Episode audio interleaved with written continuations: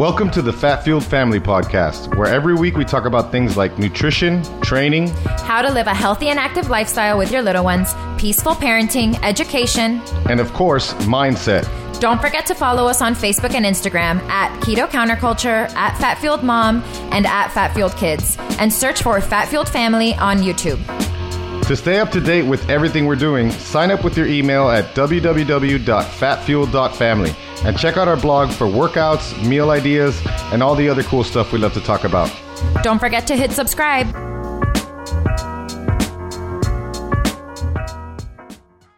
All right, welcome to the Fat Fuel Family Podcast. I'm Danny Vega, and today I'm joined by my beautiful and stressed wife, Maura.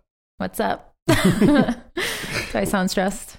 No, actually, don't. It's pretty amazing. Like I think when we get into the recording, I think it calms us. Uh, Fake actually. it till you make it.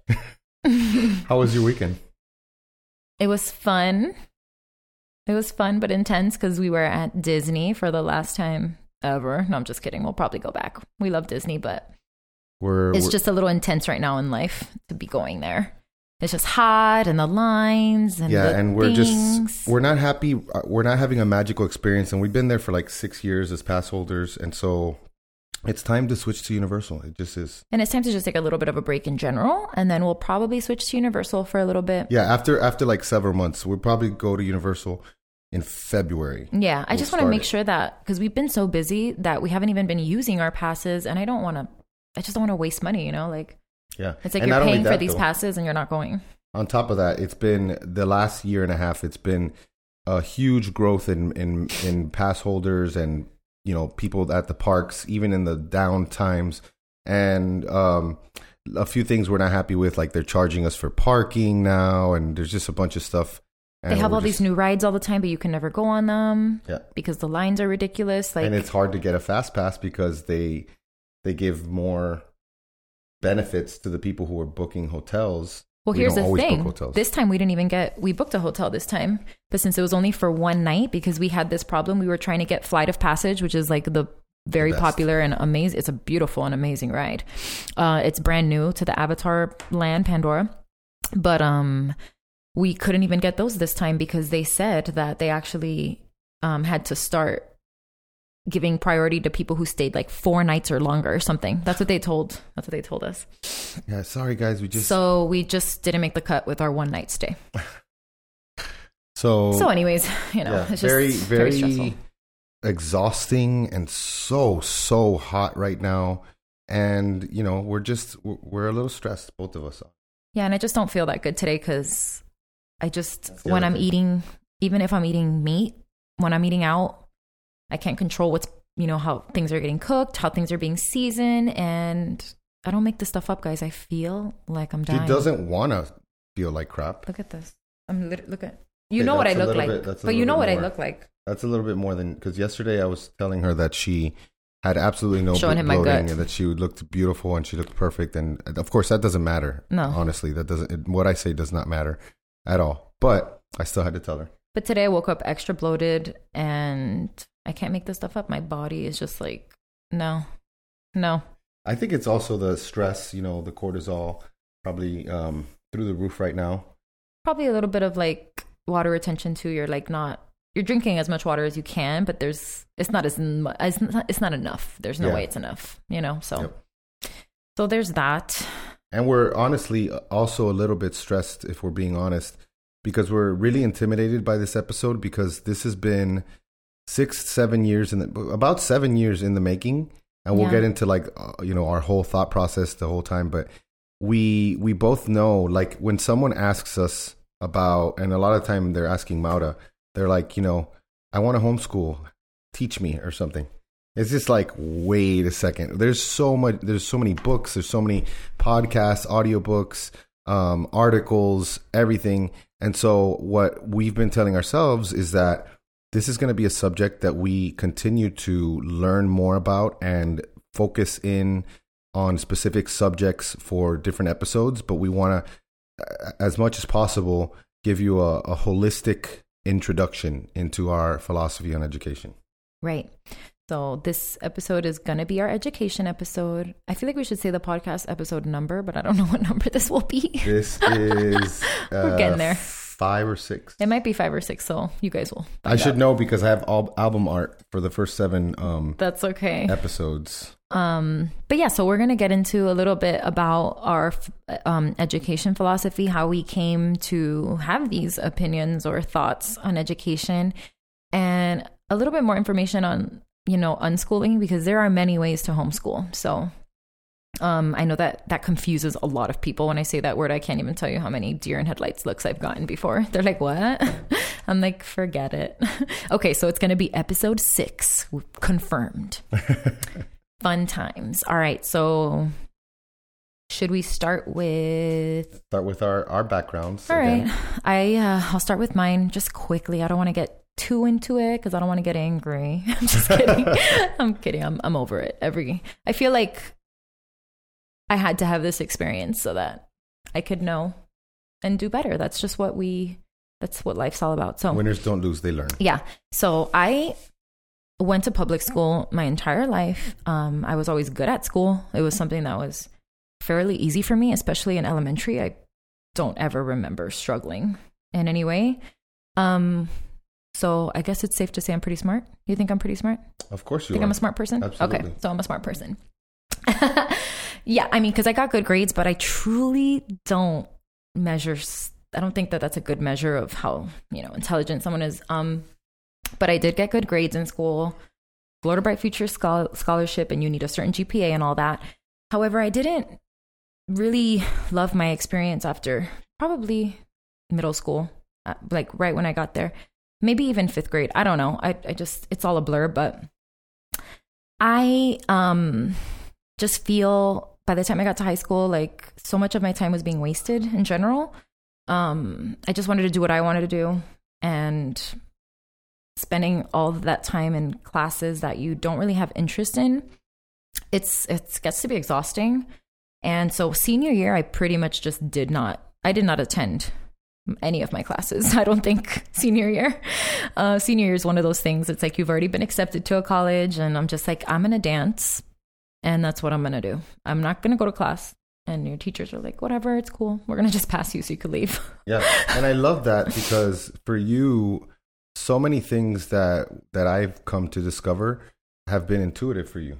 You know, like your whole life you've there's there's a lot of these things where you're just like this is not right and it took me a long time to get to that point where I'm like, you know what, I I deserve more. And I think a lot of people are are are going to be like, well, that's not the, how the real world works. You can't just you can't just live your life doing what you want. And I'm like, uh, yeah, you can. Yes, you can. And that's where we're that's where our main problem is. We don't we think that we can't live a life where we do what we want, and that's wrong. Yeah, there's that's a lot of totally fear, wrong. a lot of yeah. fear that's uh, put on you. I think like yeah. a lot of pressure to have a certain path, you know, a specific path, and everything else is just not good enough. Yeah. Um, and and yeah, so when I was going to school, it's like college degrees were a thing. Like you got to get a college degree, and so now we've created this uh, world where a bachelor's degree doesn't even matter anymore because it's like Everyone an overkill. You know what I mean? Yep. And like so so yeah i mean I, I i didn't i never went to private school or anything i don't think it would be much better i just think that the system in general is flawed um many great teachers out there i can well that's one thing not i mean not really because well it's it's hard to it's hard to be a good teacher. It is hard to be a good teacher. A lot is going against you. back a lot of the yeah. you're, you're you have to follow a certain formula on, i hear it from my friends. All all five of my best friends are teachers um from like really good schools to like bad schools and they, they can't really do what they love. You know they're they have so much pressure from up above for testing and things like that just that are get in the way really so that's my little background i don't want it to go too crazy and you know obviously what, how do you feel it prepared you for life oh yes i did want to talk about that i wanted to talk because that's one thing that honestly like when i got to college i just I didn't even know what I knew. I'm just like, what am I doing? I just felt so unprepared for life. So it's like you spend all this time in school, and what did you get? I mean, I'm not totally sure, honestly, till this day, because I feel like I, a lot of it was self education that I had to do for myself. So no matter what was taught to me, um, and and we'll get into this, but like one of the things I always hear about is like you have to be well rounded or or you know like well rounded individuals, but I don't even believe that that's true. I don't. I think even I think, with school, I did not come out well rounded because I don't remember anything. I think I think you become more well rounded if you have more freedom. Yeah. Because you have more time to, to explore yeah. more interests. Yeah. But my whole point is that like even if you do force people to like and you do because that's what you do in school is you make everyone take certain classes there's like your your required classes. And even if you do you know i i quote unquote learned all this information. I was told all this information. I memorized it for tests. But because i didn't have a true interest for it in my heart i don't remember it, any of that stuff you know? So i didn't really come out around it. I still came out liking what i like. Yeah you know and and that's you know very similar to me um i always had a problem with math you know, I, I, I never liked it, and I don't use much of it. Funnily enough, like I I'm good at certain types of math, like real quick on certain types of math, mm-hmm. but a lot of these concepts that I had to learn, and for me it was also middle school too. I I was public school my whole life. I went to private school for kindergarten, and um, we went bankrupt, so that was out the window. and um, you know, we had we had some hard times when when I was young, but we we came out of it. But I was still like so. I, most of my life, I was public school, and um, so I was I was in public school until the end of seventh grade when I was um, forcibly removed from my public school. and so my choices at that point were um, either go to an opportunity school with all the other really um, at the time people that were not doing very well were very violent and things like that or trouble. get out of the public school system um, and basically that's what my dad did. My dad the day that i got kicked out of my, my school he he put me in my room and i stayed in my room for like it felt like hours. And he came back and he had all these pamphlets for different private christian schools and he's like pick one and i picked the one that seemed the most I don't know, progressive uh, as far as like, you know, the rules weren't bad. And so I picked Florida Christian, took the entrance exam, got in. And so I went to a private school in high school. Um, the my main thing is that I had interests that I didn't get to spend enough time on, you know, right. and that's something that I wish I would have because they, that's the time to do it. Now and they've stayed the, the same. Those interests haven't changed. You know, yeah. I still love to read. I still love to write. I could have been doing a lot more of that. Um, the only difference, really, I don't, I wouldn't say that my my school's education was any better than public school, other than the fact that the classes were smaller size. So I guess there's there's that. But uh, there was also censorship. Like we we would read literature and we would only read excerpts because it didn't fit in line with the you know the school's rules on on that. Which to me, as a Christian, I still think is wrong because you know I that's just my personal opinion. You know, I don't think we should be censoring as as long as it's not vulgar. I'm not talking about you know pornography. I'm not going to be sending. And it depends on the age. I think like not for high school. High you know, like for high school, you I should mean, read some of that classic literature. Yeah, Come classic on. literature. I a think, lot of this stuff. You, I think you are age, it's age appropriate. Yeah. So yeah. So um, you know, I, I was I was very unprepared for everything. Luckily, I had to spend a year in prep school to get into Columbia because my SATs were not high enough originally. And so they sold it to me. That Columbia said, "Listen, when you do your your visit to Columbia, we're gonna um, also pay for your visit to the prep school that we actually train at for preseason, and we have a connection there. And you know, if you go there, and um, because it was too late for me to get into that year, and it, it made perfect sense, you know, because the person that was starting running back, he was going to be a year older, so it was be a year between us and um, and I learned more in that one year of prep school than I learned in all of high school because it was designed like a college. You basically picked your way. your classes and everything. So that's both of us kind of are on the same page when it comes to, and I think a lot of people would be, and they would say that they they wish they could have gotten more from their education, and um, it's totally okay to say, hey, I didn't have a good education. It's it's okay. I, I know that some of us, because of how indoctrinated we are, we feel like it hurts us to say like to criticize the system that we're in and um, we've gotten way past that. I have no ties. so, um, so what do we want to talk about next? Um, how we came to our decision. Oh yeah. So I'll take that one because honestly, from you were the main factor. I was the main factor because I was going to be the one that was going to have to really be the one implementing it. And I can't lie. Initially, it was always one of those things that I was like, I wish I could be that mom that homeschools. And I feel like most moms think this, you know, like even friends of mine that, oh, I could never homeschool. I don't have patience. I'm like, yeah, I'm the worst. I'm the actual worst at patience. I'm pretty bad. Um, but then it just the more I looked into it, and it's everything changes when you have your own kid. Um, so when Desmond was born, and this is so weird to me, but it didn't take very long for people to start asking me what school he was gonna go to or when he was gonna go to school. And he was like one or two, and I would just look at them like, what is going on? I don't I'm so confused. What does he need to learn right now that I can't teach him? Is he need to, you know, like what? Or that, or that he can't learn himself. Or that he can't learn himself. And and then also I just thought it was weird, like he's a baby to me. But like, we had decided before he was born, didn't we? No, we didn't. No, I remember we I went because... to go. No, I was gonna go look at Montessori schools, which is what I did. Oh, okay, Montessori. Okay, we were already on well, that pub- okay. at that point. Public school was never an option. That we knew that. I knew that that much. Public school was not an option. That was for sure. That was just not going to be an option for me. But I was trying to look for alternatives. And the problem is, is that Montessori schools are, they are, the idea behind them is genius. Maria Montessori honestly had it figured out. We should have all listened to her. She had it figured out. And if schools would be run that way, we would be a lot better off.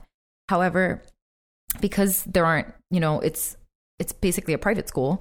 They're just so expensive. They're very, very, very expensive. Like 10 grand for like three hours a day.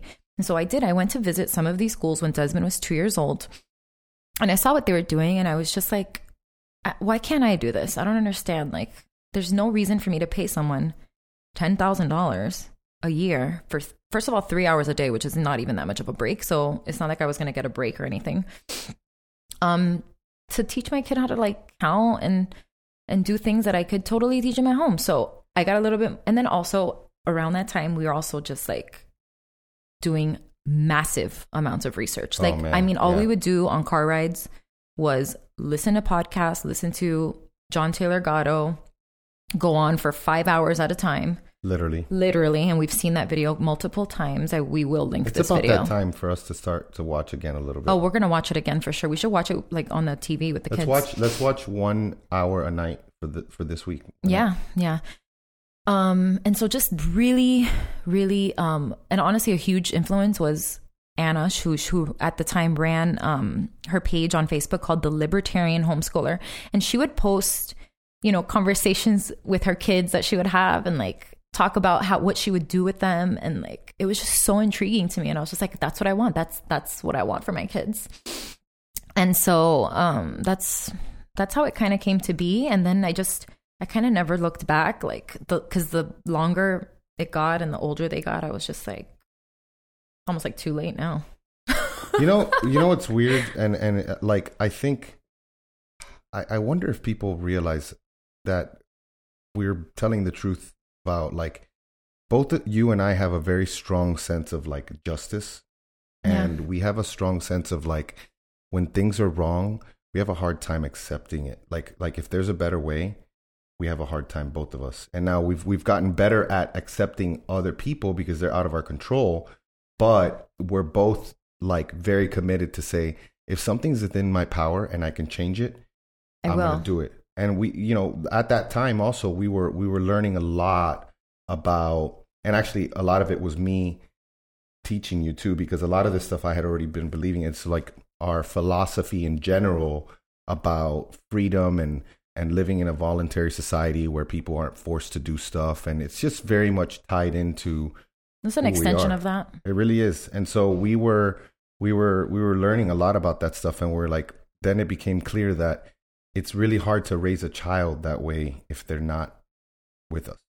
Yeah.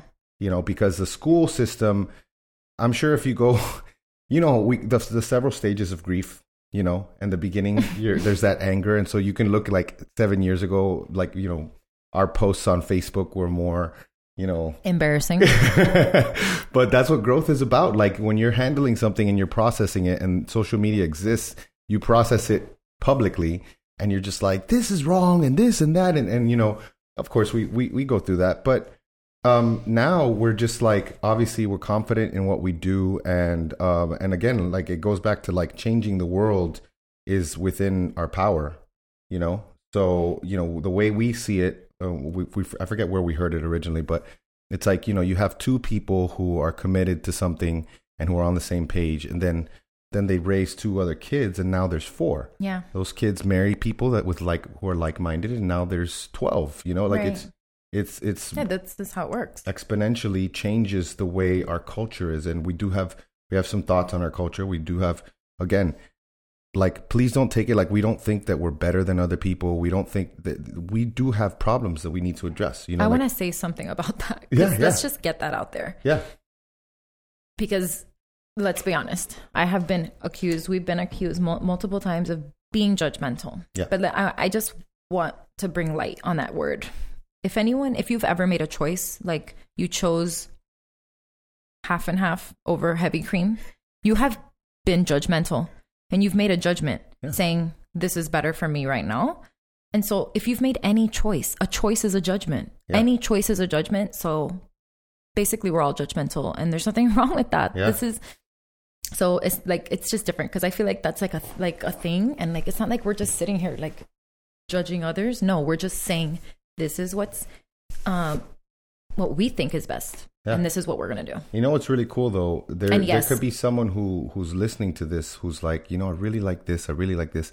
They're crazy when it comes to that, and like cool. they create this system that has some of what we have and they take what they like and they leave what they don't. That's that's good. And we do that too. We do we that do. within within well everything. everything. Yeah. yeah. So all right, so uh, let's talk about some of the stuff we read and some of the and kind of how they impacted us. All right, so we get crazy with it. We go back like and read. We do we when we did research on this, like we went back like back into the 1900s. Like where did school even come from? Why was this thing and why? Why? Because guess what, guys? School's not. It's not. An, it's, it's a kind of a new thing. Yeah, it's very, not. It's a very pretty much very, 100 years old. It's only like 100 years old, maybe a little bit over that at this point, but it really started in the 1900s. And so we kind of went back really like we really wanted to understand like how this how this occurred like who thought this was a good idea Who thought um, of this? And then when you actually start looking back, it's like not cool what you find sometimes. Well, and, and, also, it's like it's been you know the world gets smaller as the industrial revolution happens. We start to see what other countries are doing. We're like, hey, that's great. Let's let's bring that.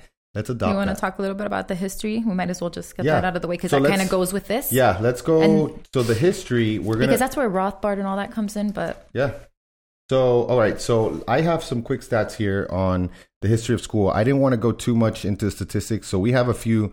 Um, first of all, um, in 1900, 34 states had compulsory schooling laws, which compulsory schooling just means that requiring people to go to school. On its face, you think education is important. We need to make people do it. Just like, you know, this is important. We need to make people do it, or this is bad. We need to make sure that people can't do it that's kind of like the the road to hell, you know, paved with good intentions. And um, you know, we have 34 states at the time by 1900 that have compulsory schooling laws. And so as a result, by 1910, 72% of American children attended school. And by 1918, exactly 100 years ago, every wow. state required students to com- complete elementary school. So before that, you see like as early as the 1700s there's like schools and there are you know schools are a thing but it's not until really the 20th century that we have this whole thing where it's like people start to think okay like you have to you go. have to go to school right so um, the other thing that i wanted to mention since we're on the stats get the stats out of the way because they're so dry you know we yeah. wanted to talk about like you know there's there's several different ways you can judge um, you know, the the a, a, country's education, regardless of which which one you look at. We looked at several. We're anywhere from 15th to like let's say 20th in the in the world in education, and that's using the benchmarks and the priorities that we have as a country, which Maura and I don't even agree with. You know, it's like, is this child, are your children doing this by this age? Are they doing that by that age? But even by those standards, we're not doing well. And then literacy, uh, 30 million in our 30 million people cannot read, write, or do math above a third grade level. Um, and you know, as a result, 230 billion dollars in healthcare costs are associated with that because over half of Americans can't read well enough to comprehend health information. So oh what happens? Goodness. They incur higher costs. So it, it costs money. So does it work? So does it even work? You know yeah. what I mean? So we, we don't want to like spend too much time on that, but we just we always like to kind of paint a picture of why we do what we do. So back to the books, you know, we we we were we were kind of blown away both of us by the whole history of it because the Prussian basically system is the the system that we've most modeled ourselves after. So if you guys know Prussia, like before there was a Germany, there was you know Prussia, and it was all these this surround those areas, and there was there was a lot of turmoil and and wars going on in the you know past several hundred years. And you know if you need to be an effective army, and one thing that Germans are is they are really good planners and they they are very effective and efficient. I mean, if you go to Germany, I've never been, but I'm told that it's a very well organized society. Um, and that's a cool thing about their culture. You know, you look at some of these cultures, we wouldn't be able to do that stuff because our culture is just different.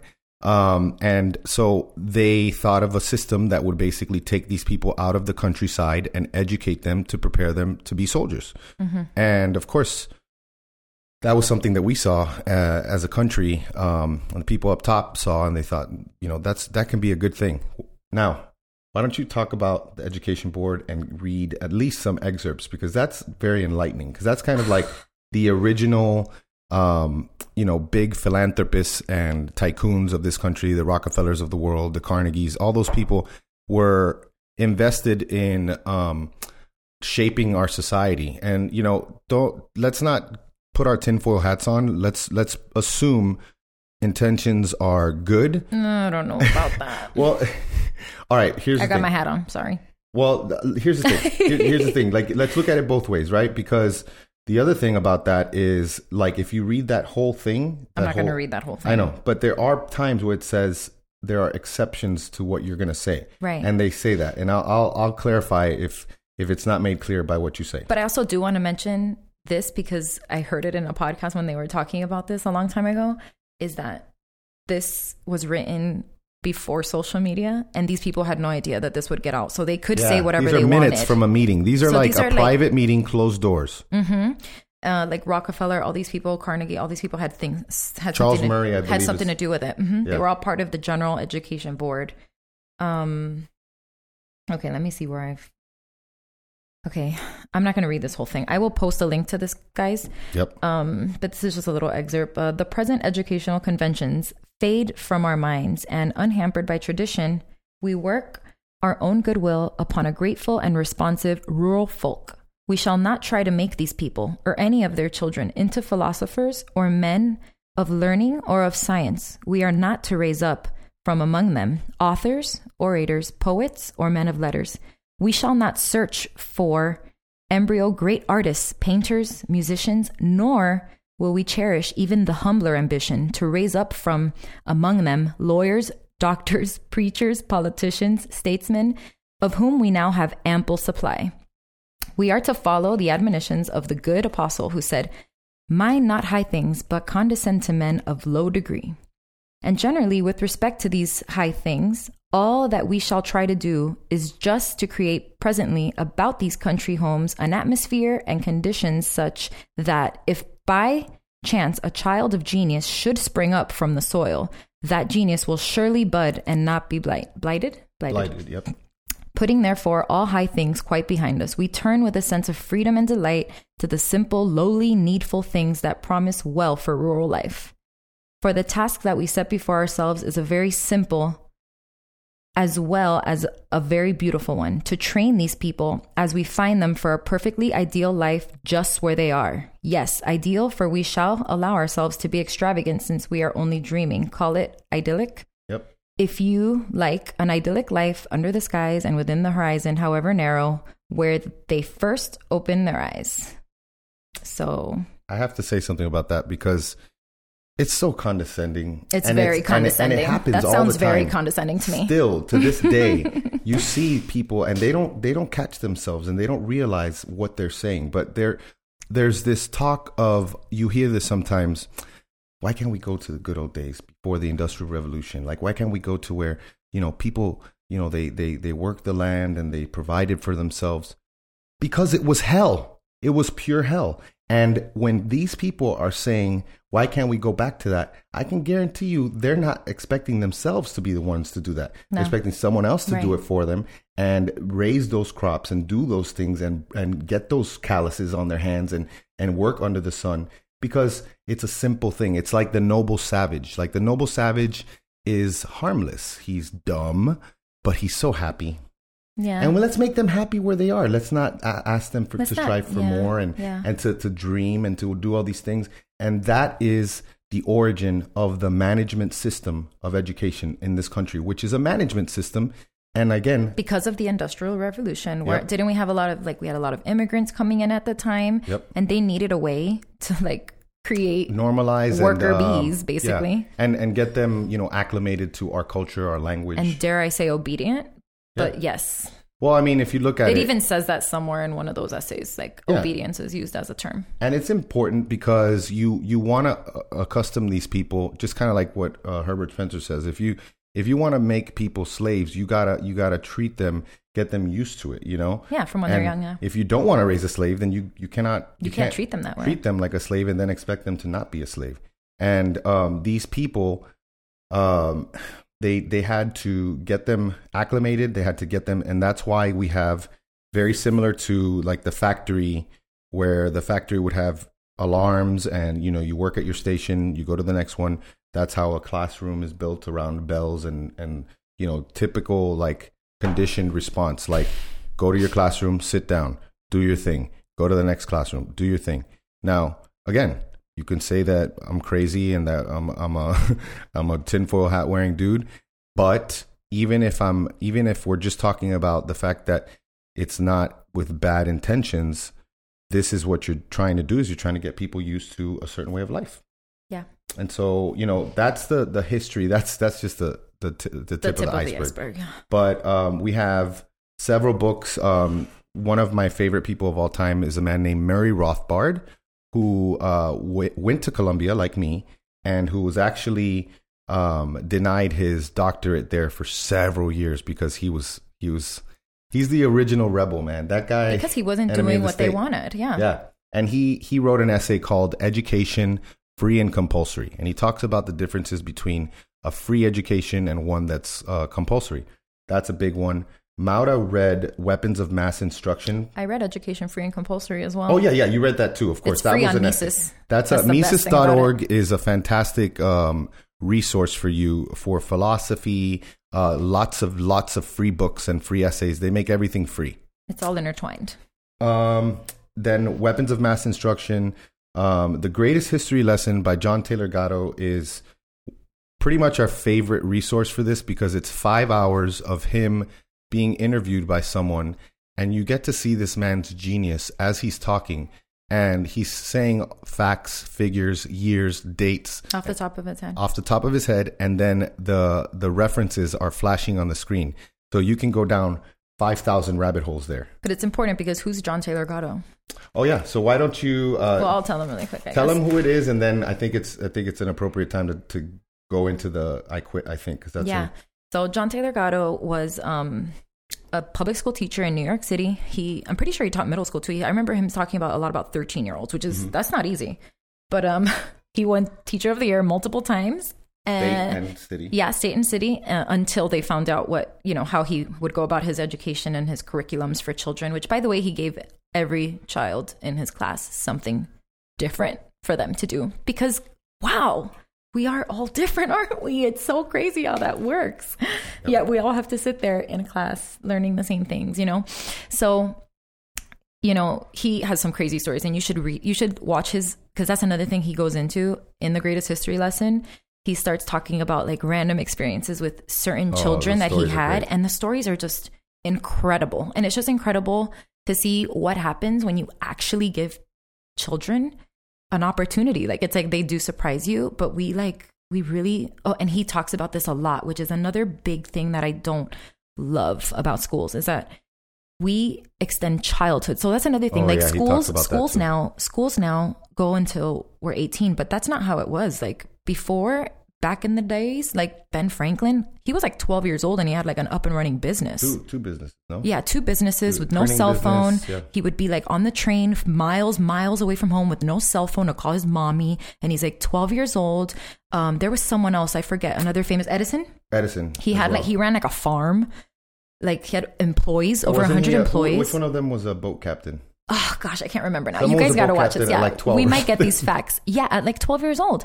Yeah, and 12 is, a, is, a, is a magical year, apparently. It is a magical year, but now it's like you have 18 year old babies that like can't do anything. And, and we I felt that way, yeah, we you know, and it's just like this extension of childhood where you're literally 18 years old and you're like, can I use the restroom? Like, what?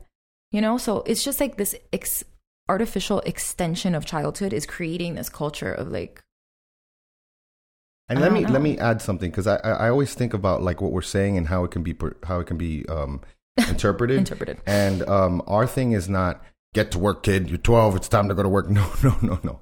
That's not what it is. It's stop telling kids what do you want to be when you grow up. It's what do you want to be? What do you want to do? Why why do you have to wait? I saw my friend Ben uh, Ben Bukowski shared a, a, a quote today about you know, why aren't people running like they're on fire towards their goals? Like, let's go. There's no time to wait. Let's let's let's go now. Um, and so, sorry, I lost my train of thought there because my four year old was uh, scratching on our door. So, um, basically, what we're saying is that there's no reason for you to have to postpone following your dreams. There's no reason for you to to put off starting a business. Desmond started a business when how old was he? Four, three or four? Yeah, like or four or five. Four or five. He started his first business. It was called Galaxy Dreamcatchers. He basically took sticks from the YMCA where he played soccer.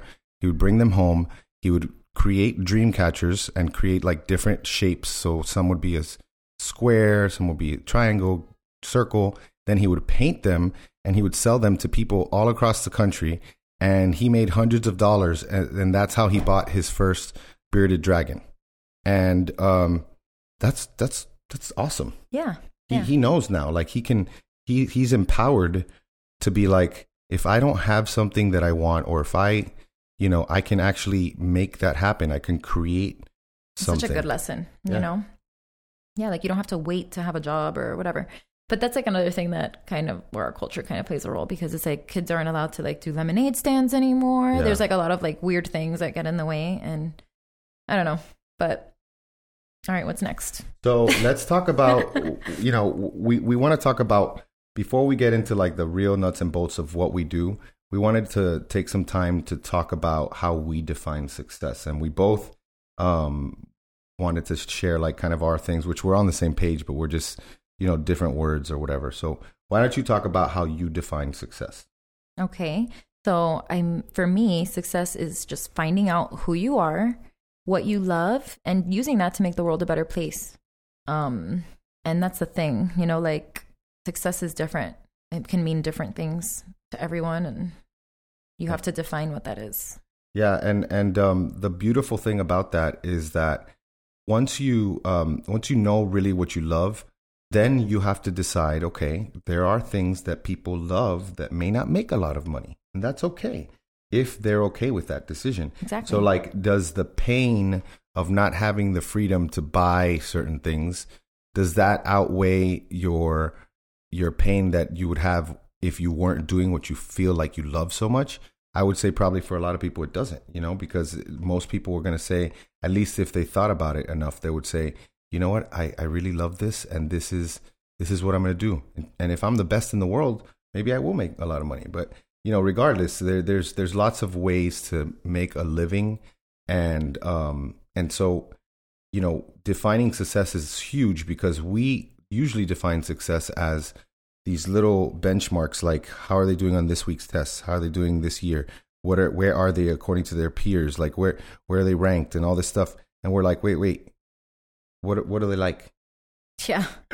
I'm like that's and so for me it was like, you know, the same thing, know who you are, know what you love. And I, you know, I love Joseph Campbell's thing. If you guys don't know who Joseph Campbell is, he's a um, historian and he's an expert on mythology and he's just got very interesting views and he talks about following your bliss and it's it can be interpreted the wrong way because following your bliss does not mean that life is going to be pure bliss following your bliss means that you follow what makes you happy and there's going to be there's going to be lots of challenges. And he talks about the role of myth throughout history as social commentary on the struggles we face. Like every hero has a struggle. Look at odysseus look at all the big you know the dramas the, the all the huge literary works and everything.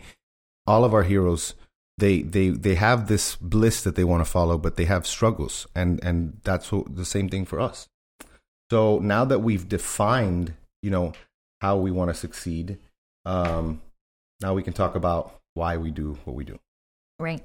So why do we these are going to be all the reasons why and there's not I, it's not a holistic no, list, but we just we just we like a few, few a few main things why like the important things for me why I love what we do. And it's like you don't see it until I'm starting to see it now it does you know because it does it takes a while to get your results when you do it this way but then it's just so much more meaningful so number 1 is hilarious to me because people we chose this one I chose this one, one to be to be annoying specifically sorry so um, I love the socialization aspect of homeschoolers. Yeah.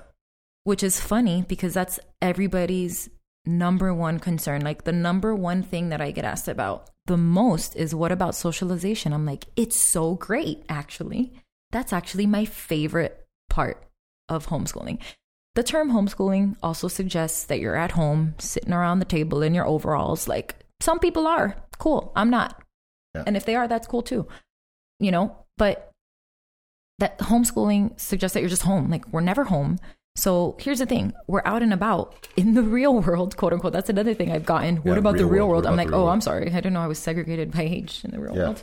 But um, my kids are out in the real world all day, and they're getting their social cues from me, which sometimes is not good because sometimes I act horrible. But again, there's a lot of growth that happens with that, you know, because you're it's more in your face. You know, you can only blame yourself. But my kids are not getting their social cues from their only from, from only kids their age, like only their peers, and that happens. You know what I mean? So it's like you're just getting your if if I were to put Dean in school, he's to get his social cues from all the other three and four year olds he's around, you know, instead of getting them from me, from other adults, or even children that are older, from his brother, you know, um, just getting social cues from all types of ages. So it's like, I don't know, it just, I love it. And that's one of the biggest compliments that I do get with Desmond is like, oh, he's, he speaks so well. He talks to me like he's, and that's another thing like that I've noticed, like, very no matter what, no matter what, because it it just ends up this way where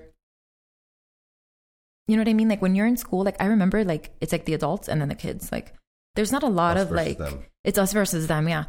And so there's not a like my my son has like no problem going up to any adult, like talking to them. Like they're just another person, you know, like there's no crazy authoritarian figure.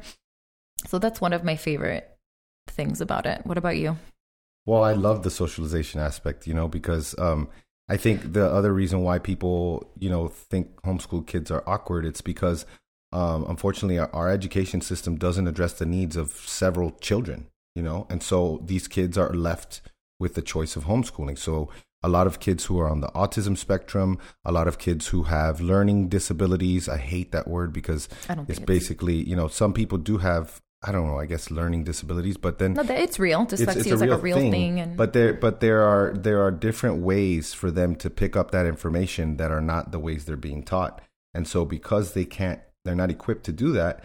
Um, the kid, the child has has to go somewhere else to a private tutor or to homeschool, and so what ends up happening is if you grew up and you saw a kid that was homeschooled that was awkward, you automatically assume that all kids who are homeschooled are awkward, when in reality, it's the fact that the awkward child or the child was different before they went to homeschool.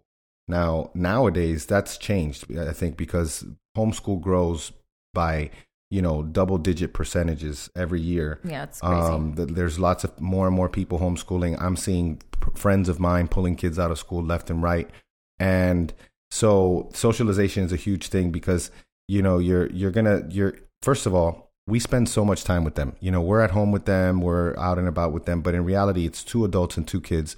Then when they're at the you know when they're at the gym there's still there's tons of kids but there's also several adults there's just so many situations and then I was a very social child and I was punished by for that. I always got bad conduct grades. I always got Well, what do they tell you when you're in school? Yeah. You're not here to socialize. Exactly. It's like I don't understand. If Yeah. you do, you get a bad grade yeah, in conduct. yeah. So it doesn't even make sense that argument, really. yeah and uh, i mean then you know it's so you know some people will say well how your kid how's your kid going to be street smart how your kid's going to know what's going on in the world don't worry i got that that's that's our job too that's that's that's ceding your your responsibility to someone else and with with with something such as all of the important topics in life i want them to hear it from me you know i i, I do and you know that I have no problem admitting that. And there's, you know, there's appropriate times in their development for them to know Certain about these things. things. Yeah. And their brains are not ready for for that, you know, to process some of those things.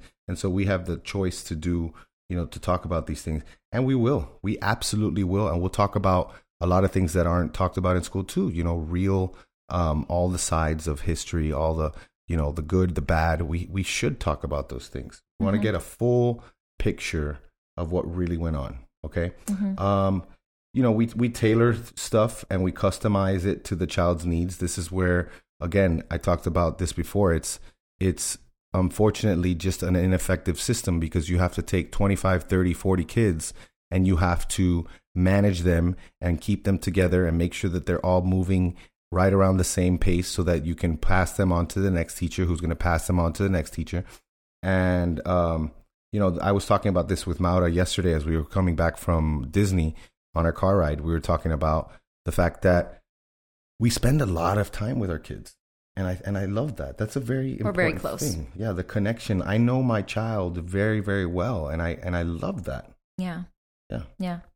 So that's that's the other thing. Why don't you, you know, talk about, you know, the last one where we we've mentioned it, but Okay, so another reason why I love homeschooling um, is because we don't have any arbitrary benchmarks. Um, I don't believe in that. I don't. I think that that's one of the flaws of, of schools is that we group by age and not abilities or by interests. So, in a way, like if if I could change schools, like that's one thing that I would change that I think would make it better. And I think I think people would agree with me. I mean, what's there not to agree on? So it's like if children are learning to read, it's like if let's say you have a child who is advanced, now that they have to wait for their peers. I get that, you know, some teachers might give extra work, but I feel like it's just not going to be enough, you know, like not- I know some a people really need to be challenged Yeah. like in certain areas and it's just you're not going to have the time. You have too many other students to, to to deal with. And and then like if someone's not catching up, well, guess what? That person is going to get put in a remedial class. They're going to think they're dumb and they're not. They're just not good at reading right now and maybe not developmentally ready yet because we're all ready at different times. Just like some babies walk at nine months, some babies walk at 15 months. It's the same with these things. And so it's like kids who are ahead got, got, gotta hold, gotta wait. And then like the ones that aren't, you know, get held back. And it's it's just like we should, gotta push them. It's you all gotta like push them. like a school of And then it's like super stressful too. It's just like stressful for these kids. So that's one thing that I love. I'm not like, I'm not um, held down by these by these benchmarks. You know, like it doesn't make me feel, and neither is my child. Yeah, and and we would never, you know, um, the one thing that we do with Desmond, like we we do want him to learn how to read, and he's he's on the he's he's on the road to reading. You know, it's it's funny because in reading he's ahead with some things, he's behind with other things. But for for us, is we want him to open this whole new world because he's such a curious kid. Um, but we're not bothered that he's behind or certain things like that. We're just not. And and and if you're a parent of a homeschooled child, you need to definitely prepare yourself for that to to And let go of trust in the process. Yeah, And just and like all know- of those little fantasies you have because yeah, because It's if you like if you do your uh, you know algebra you know at seventh grade or you do it at ninth grade or whatever like the differences between years at the end you know especially if it's going to take two weeks to do it in ninth grade versus like eight months to do it in seventh grade because the child's not ready and you're forcing them to do it, you know, th- that's okay. That's a real good thing. And guess what? In the end, nobody remembers algebra. not the ones that were good at it or the ones that were bad at it. Unless because here's the thing. Yeah. Like you were saying earlier, how you were bad at math. Well, I'm not. I'm actually really good at math. Like I'm always like, why is this so hard for you guys? I don't understand. But guess what, guys? Give me a math test right now. I don't know. I can't pass an algebra test or calculus, and I took calculus. I did well, but I can't pass that test right now. Why? Because I'm not using this information in my everyday life. So it yep. doesn't even really matter. Yep. And so, yeah, these arbitrary benchmarks are just, I don't like it. So, what else? Well, what's um, next? Before we talk about what it looks like for us, like on a daily basis, on a weekly basis, we wanted to mention a little bit just we the, the the label that we have as unschoolers and what's the difference between that and a oh, typical oh, yes. homeschooler. Mm-hmm. So you want to you want to go into that a little bit? Sure. Um, I don't love the term unschooling because it only talks about like what I don't do and it doesn't say what we do. Um, it just says that we're not because there's a lot. Okay, a lot of homeschoolers have curriculum and they are basically kind of like replicating school at home but it's still better because it's still individualized. No matter yeah. what you do, it's going to be individualized. So you can pull from all these different. And here's the thing: now with the internet, it's like school has become I don't know, kind of like obsolete because you can learn anything at any time. If you have a phone, you can learn whatever. A lot want. of lectures for you know. MIT has their lectures for free. credit yeah. classes are available for free. For free online, yeah. So um, yeah, the internet has definitely changed homeschooling for sure. But um, what were we just talking about? I lost my train of thought. So unschooling. Oh, unschooling. So the some people do well. Some kids do well with the curriculum. Yeah, yeah, and that's that's where it's awesome. Like maybe I mean Dean is still little, but maybe Dean will do well with that. You know, I don't know, but that's why it's so awesome because you can individualize everything to the kid. So unschooling is more of a philosophy on how children learn and the fact that they don't need. Oh, I should pull up that that um what was uh that baby thing? Okay, it was something about I saw it was like a tweet that said something like if we were to put babies oh, in yeah. school at 6 months What about walking? and teach them how to walk with it, it, in one generation, people would think that you couldn't learn to walk without going to school. And so we kind of feel that way with with almost everything. Like I don't think you need to force someone to read. I've seen so many kids learn to read without even being taught, you know. Um and so that's the difference with unschooling. It's just like how children learn. We think that learning is natural. We think that children have to have an internal motivation to learn um, certain things and that it's more meaningful that way. And it's something that they'll retain later on because it wasn't something that was forced on them. Um, it just came natural. So there's a lot of things that homeschoolers know. Or, or well, wait, I'll say this. There's a lot of information that school children know that homeschoolers will never know. But there's also a lot of things that homeschoolers and unschoolers know that school children don't know. You know what I mean? Yeah. It's just different. It's just that's how unless, it is. Unless like after school's done, they haven't been completely broken and they still are curious and they want to learn. Because a, a lot of us tend to like, you know, after college feel like Oh, burnt out you know, for sure. I was burnt like, out by like the time I got done. there. I, I personally, I'm just so curious and I want to learn about things and I'm obsessive, so I don't do that. But a lot of people do and they admit it that they do. Yeah. Yeah. Yeah. You know, a life of learning. I mean, everybody talks about anyone who's successful, you'll hear them. They'll always say you need to, life is about learning, continuing to learn, yeah. you know, and we don't, I don't, you know, we don't think we got things figured out. We, we're always open to like learning new things. Again, making us think about even our, our most you know passionate beliefs that we hold dearly we're open you know we're yeah. open to challenge them. I don't think we'll ever be tilt towards anything authoritarian like you know making kids do this or that you know. But you know certain things that we can we moderate you know we change. Um and so yeah th- that's what unschooling is. Um a lot of kids do very well with the curriculum and so they they like the structure they do well with it they thrive on it um, some kids they they need more breaks. That's unschooling is more it's child it's child led. You know where mm-hmm. we're really it's it's definitely hard. You know because it's there's a huge difference. Anyone who unschools, well, I don't want to speak for other people, but a lot a lot of the people I know who who unschool they are not unparenting. They are more involved, if anything, because they're spending so much time looking at the way the child responds to different things that he or she learns. And we are just take making mental notes and being like asking questions because we, we we're so focused on that versus like, okay, we're starting with what what we want them to learn and then you know seeing how they do that i just personally like sometimes you got to introduce stuff see if they like it but yeah we yeah there's definitely a radical form but you know we also believe that like they don't know what they don't know so it's like we yeah. do introduce them to stuff that we think they might find interesting but if they don't i'm not like well you need to yeah you i know better than you i know better um all right so let's talk about what what does a week look like for us and for the kids? Well, it can be different from week to week. So I try to have like some kind of schedule just because um, it just makes life flow easier and it's just important. That's just like a good life skill to have is to have a schedule. And um, so let's see. Um, it's actually funny because I don't, my kids don't have to wake up, but they do. Well, Des does. And here's another thing like everyone's different, you know. So Des will wake up early, which is nice because it gives me time and we'll read. We'll read a book. Learning to read right now, and he'll read a book. For how long? Like at what? It doesn't take that long. Just, We're literally done at six thirty a.m. So like what? Like six? Like twenty minutes. Yeah, six ten to six thirty. Yeah, yeah, maybe half an hour tops. Um, we'll read some books that he likes, uh, however many he can get through, and this then morning he made himself his eggs.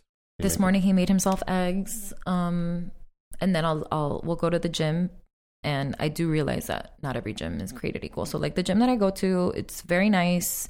Um, it's something that is worth it for me because since my kids are not in school, it's a place where I can have some help and they will help me with anything that I send, any work that I send. So like I'll send Desmond with um like we have one of those workbooks and I'll give him a few handwriting pages and they help him out and he you know some here's the thing. If there's a day that he says he doesn't want to do it, then he doesn't do it.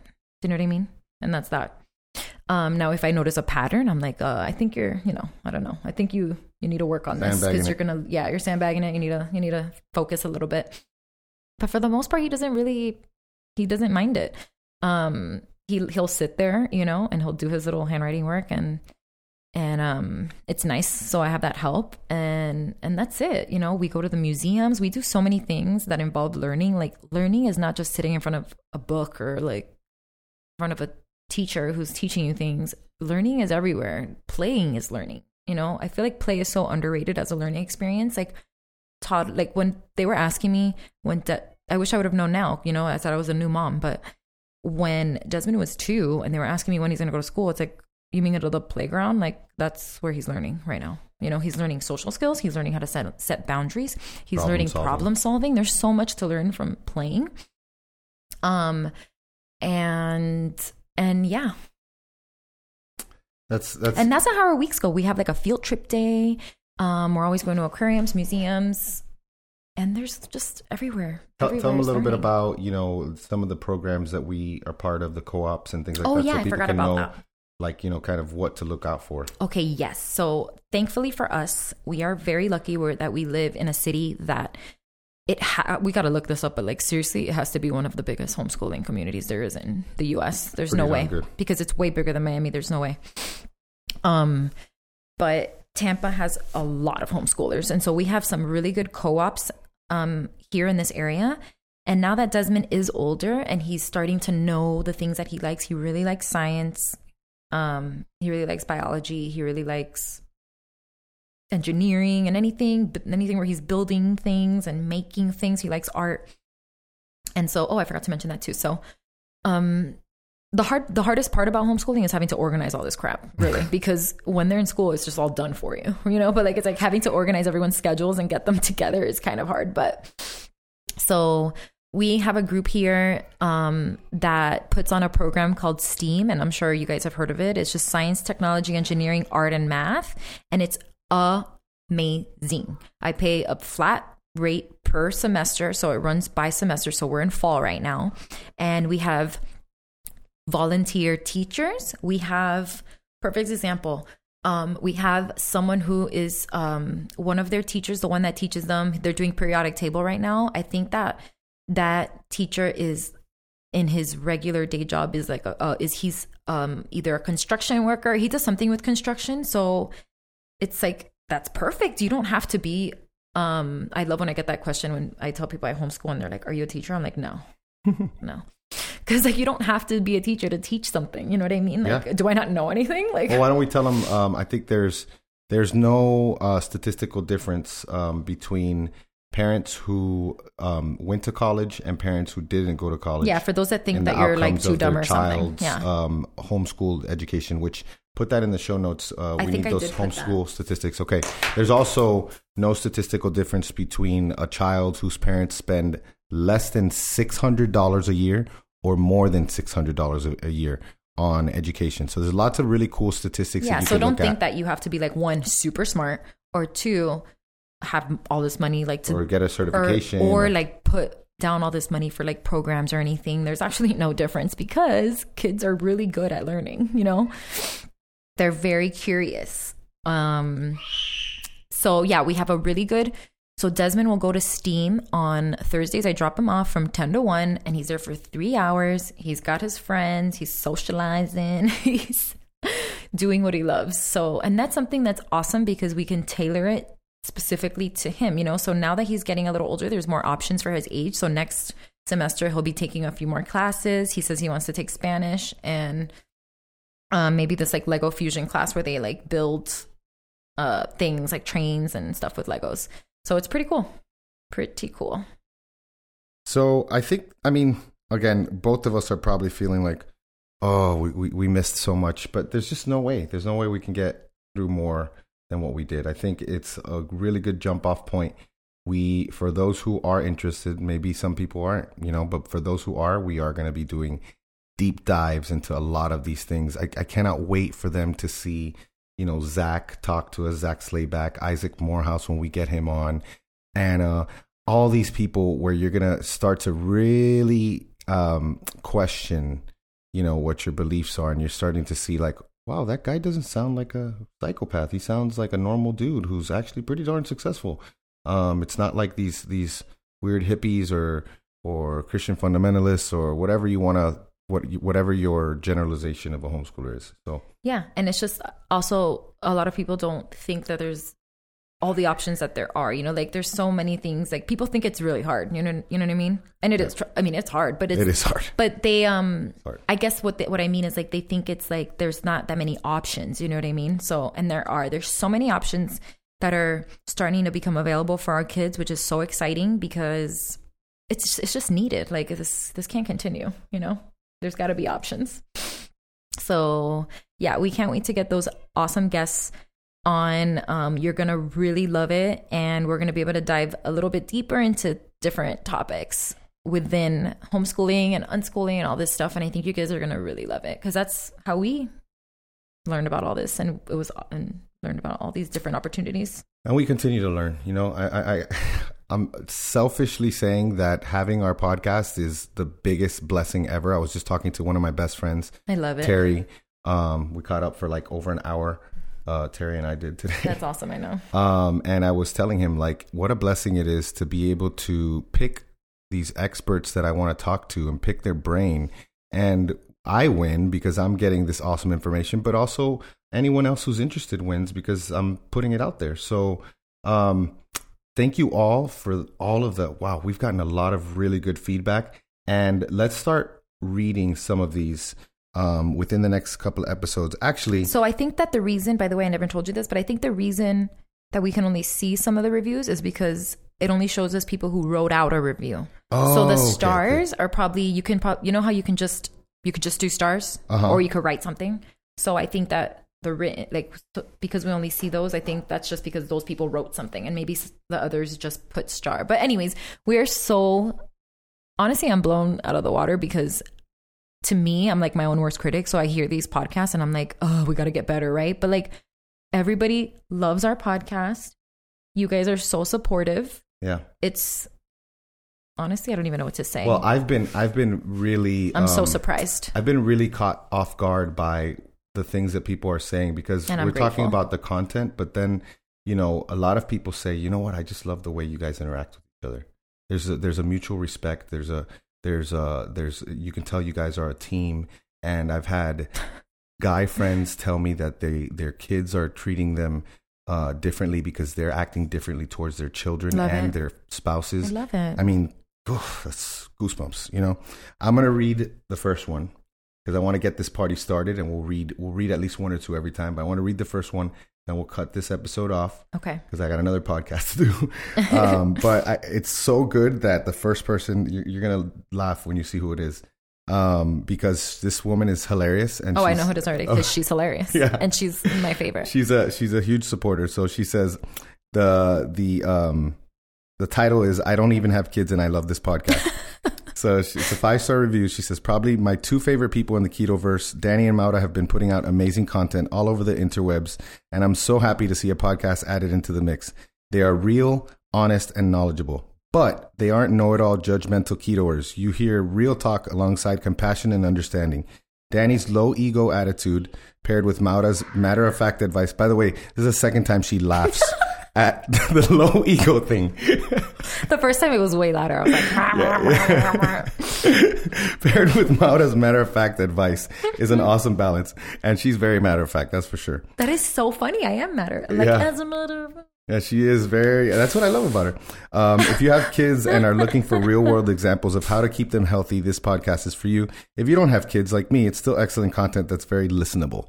Keto in Vegas at love Keto her. in Vegas. And if you don't follow her, just do it because she's hilarious. yeah, and she does these effects awesome, with her stories that are really freaking It funny. cracks me up, and she's just cool. And she's doing my gl- glute program, which is awesome. and she's yeah, she's killing it with that. She's So, killing it.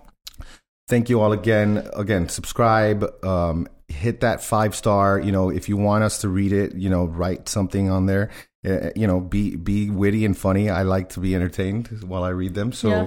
we're gonna start getting through these and um what else you got anything else before we Well, yeah, I just want to say that at this point, anyone who's dedicated, I respect you for sticking through and listening to the entire song. Like that has to be like a thing. Like Oh, I'm gonna, yeah, yeah, yeah. The- I'm the really songs at the on a end. mission to find you guys some really good songs. Is that we are limited by copyright, but I'm trying to find some really cool songs to write out at the end Yeah. and like see who's dedicated. Like I found this eight minute song the other day. I'm like, I got to see if I could use it yeah do it chris is putting the whole thing so, so, good. All right Yeah. guys All right, guys. Well, we hope you enjoyed this, and we'll see you next time. see you guys